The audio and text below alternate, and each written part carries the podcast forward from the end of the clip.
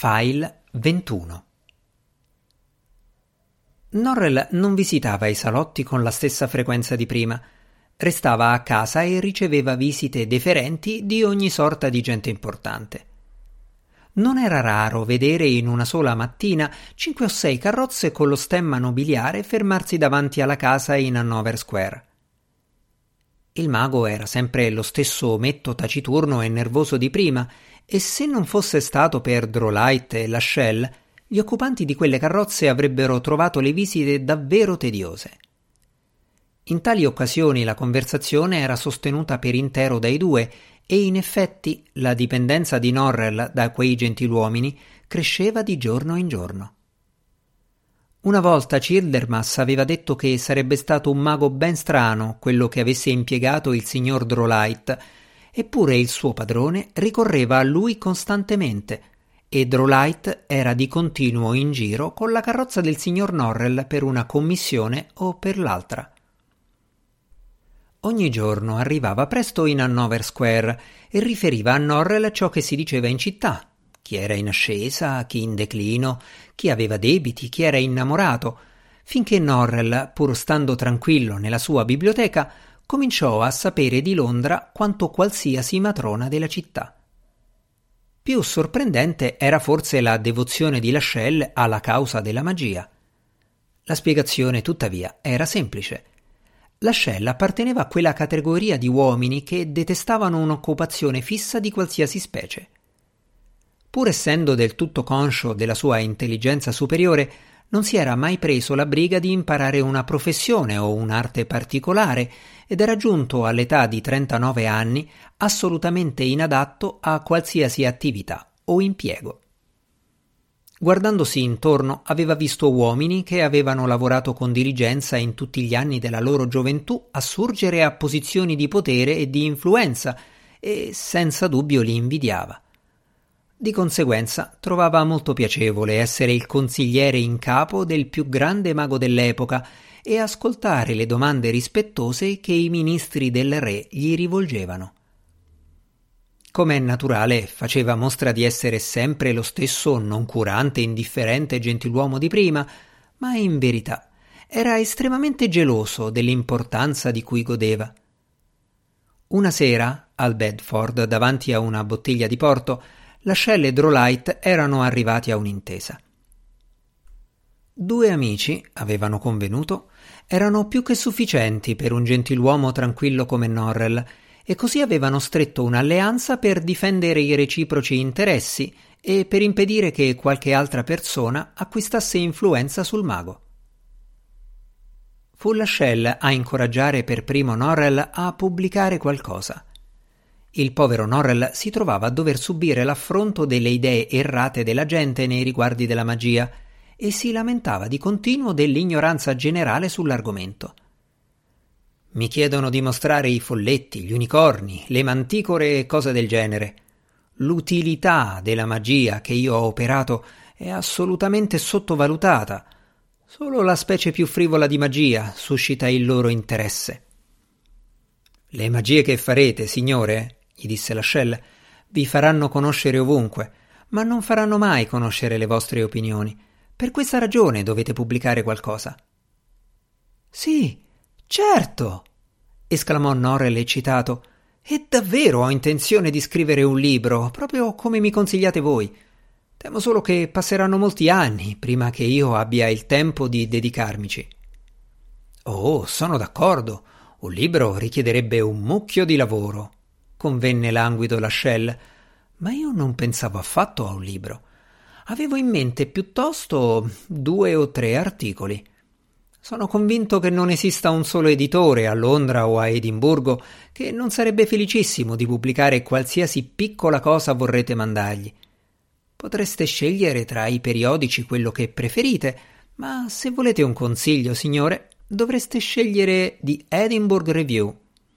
Non manca mai in nessuna casa del regno che abbia una qualche pretesa di distinzione e non esiste modo migliore per diffondere con rapidità il vostro punto di vista.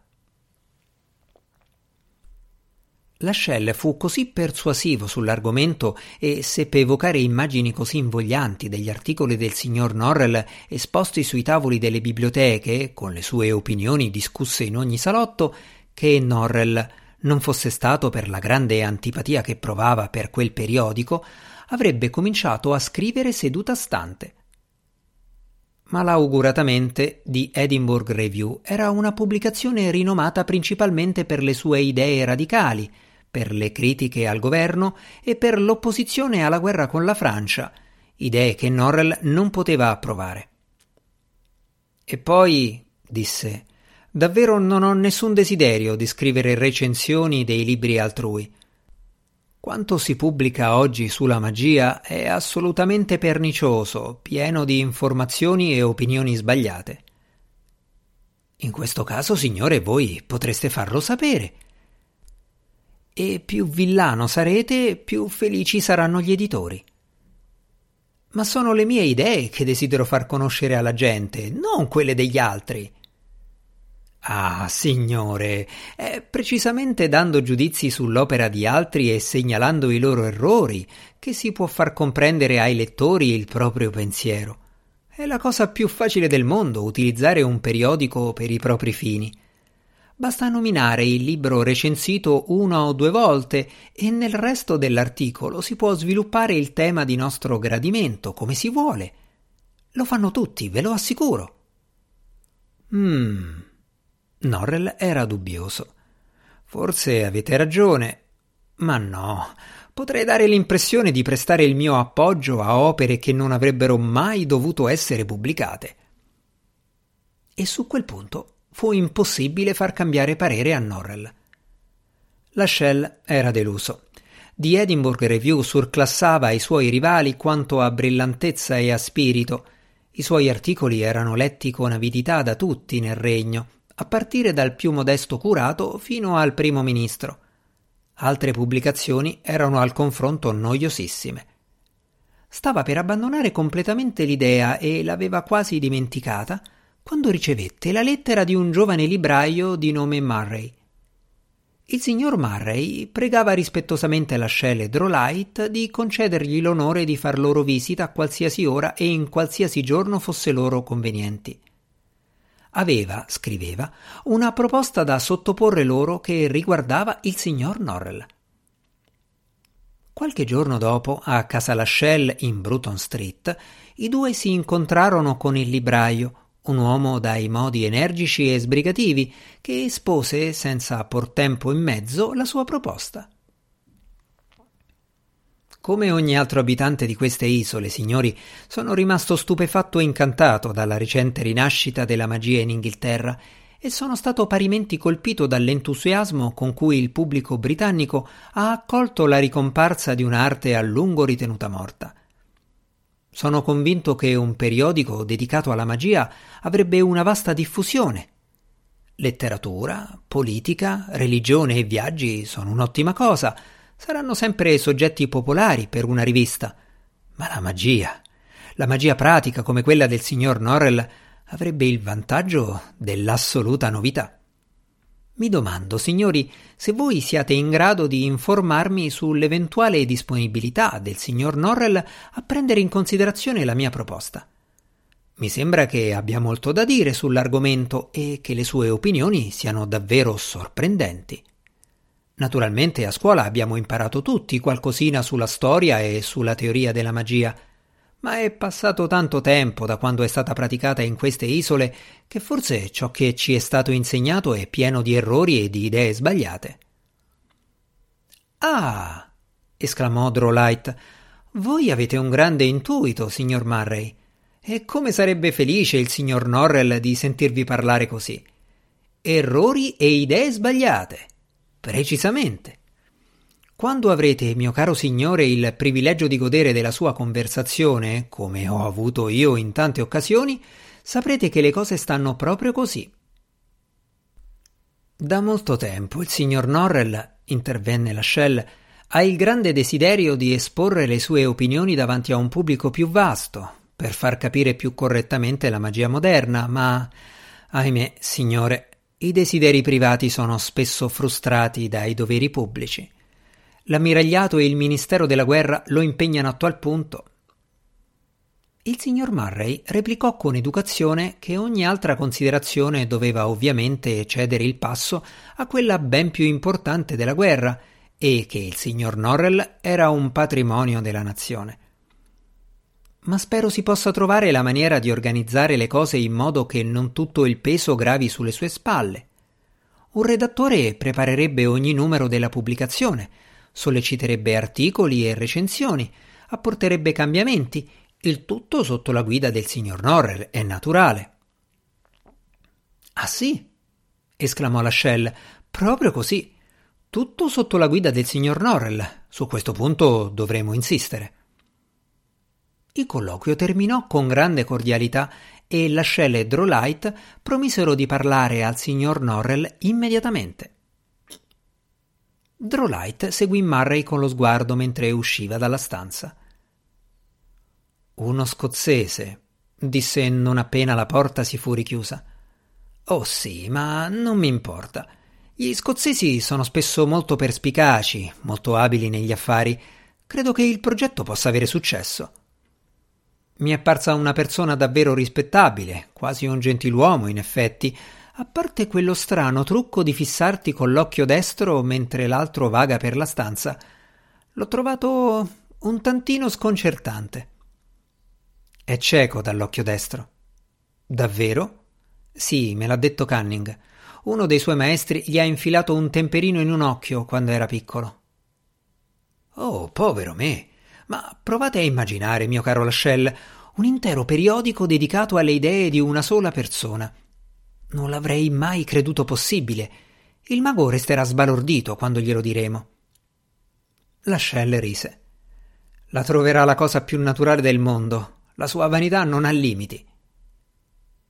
Come Lascelles aveva previsto, Norrell non trovò nulla di straordinario nella proposta, ma cominciò immediatamente a sollevare difficoltà. È un piano eccellente, disse, ma per sfortuna del tutto irrealizzabile.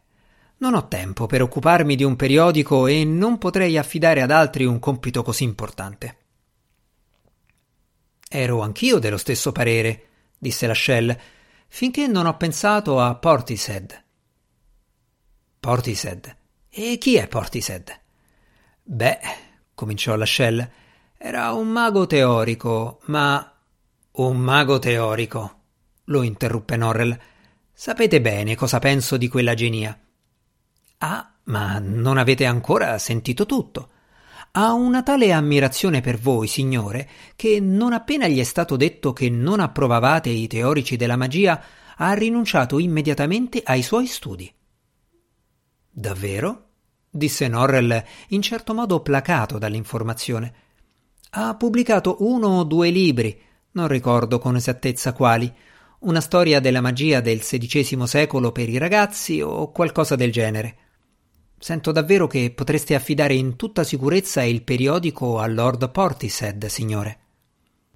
Non c'è pericolo che pubblichi qualcosa che voi possiate disapprovare. È noto come il gentiluomo più corretto del regno e il suo primo desiderio sarebbe di compiacervi, ne sono certo. Con una certa riluttanza Norrell acconsentì a incontrare Lord Portishead e Drolight scrisse una lettera per invitarlo in Hanover Square. Lord Portishead, un uomo di circa 38 anni, era di statura molto alta, magro e dalle mani e i piedi lunghi e sottili. In genere indossava una giacca bianchiccia e braghe di color chiaro. Era un'anima mite che tutto riusciva a mettere a disagio. La sua statura lo metteva a disagio, la sua posizione di studioso della magia lo metteva a disagio. Essendo un uomo intelligente, sapeva che Norrell lo disapprovava. Parlare con uomini di mondo così raffinati come Drolight e Lascelles lo metteva a disagio e, più di tutto, lo metteva a disagio incontrare Norrell, che era il suo eroe. A un certo punto si emozionò tanto che cominciò a dondolarsi avanti e indietro, il che, unito alla sua alta statura e all'abito chiaro, gli conferì l'aspetto di una betulla agitata dal vento. Nonostante il nervosismo, riuscì a far capire quanto si sentisse onorato da quell'invito e in effetti Norrell fu così soddisfatto dell'estrema deferenza di Lord Portishead verso di lui che gli concesse graziosamente il permesso di riprendere lo studio della magia.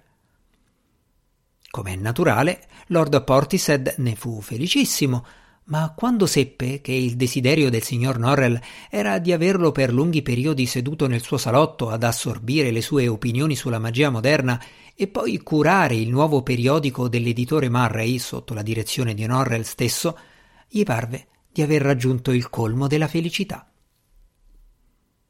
Il nuovo periodico venne chiamato Gli amici della magia inglese titolo preso dalla lettera della primavera precedente scritta dal signor Segundus al Times.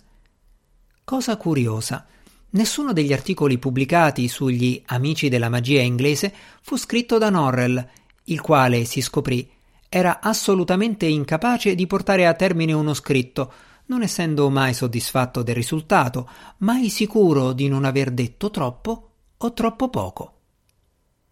Nei primi numeri non comparve niente di granché interessante per uno studioso serio della magia, unici leggibili i numerosi articoli in cui Portishead attacca per conto di Norrell maghi di entrambi i sessi, appartenenti alla buona società o maghi da strada, maghi vagabondi, maghi bambini prodigio, l'erudita Accademia dei Maghi di York, l'erudita Società dei Maghi di Manchester, le erudite accademie dei maghi in generale e qualsiasi altro tipo di mago.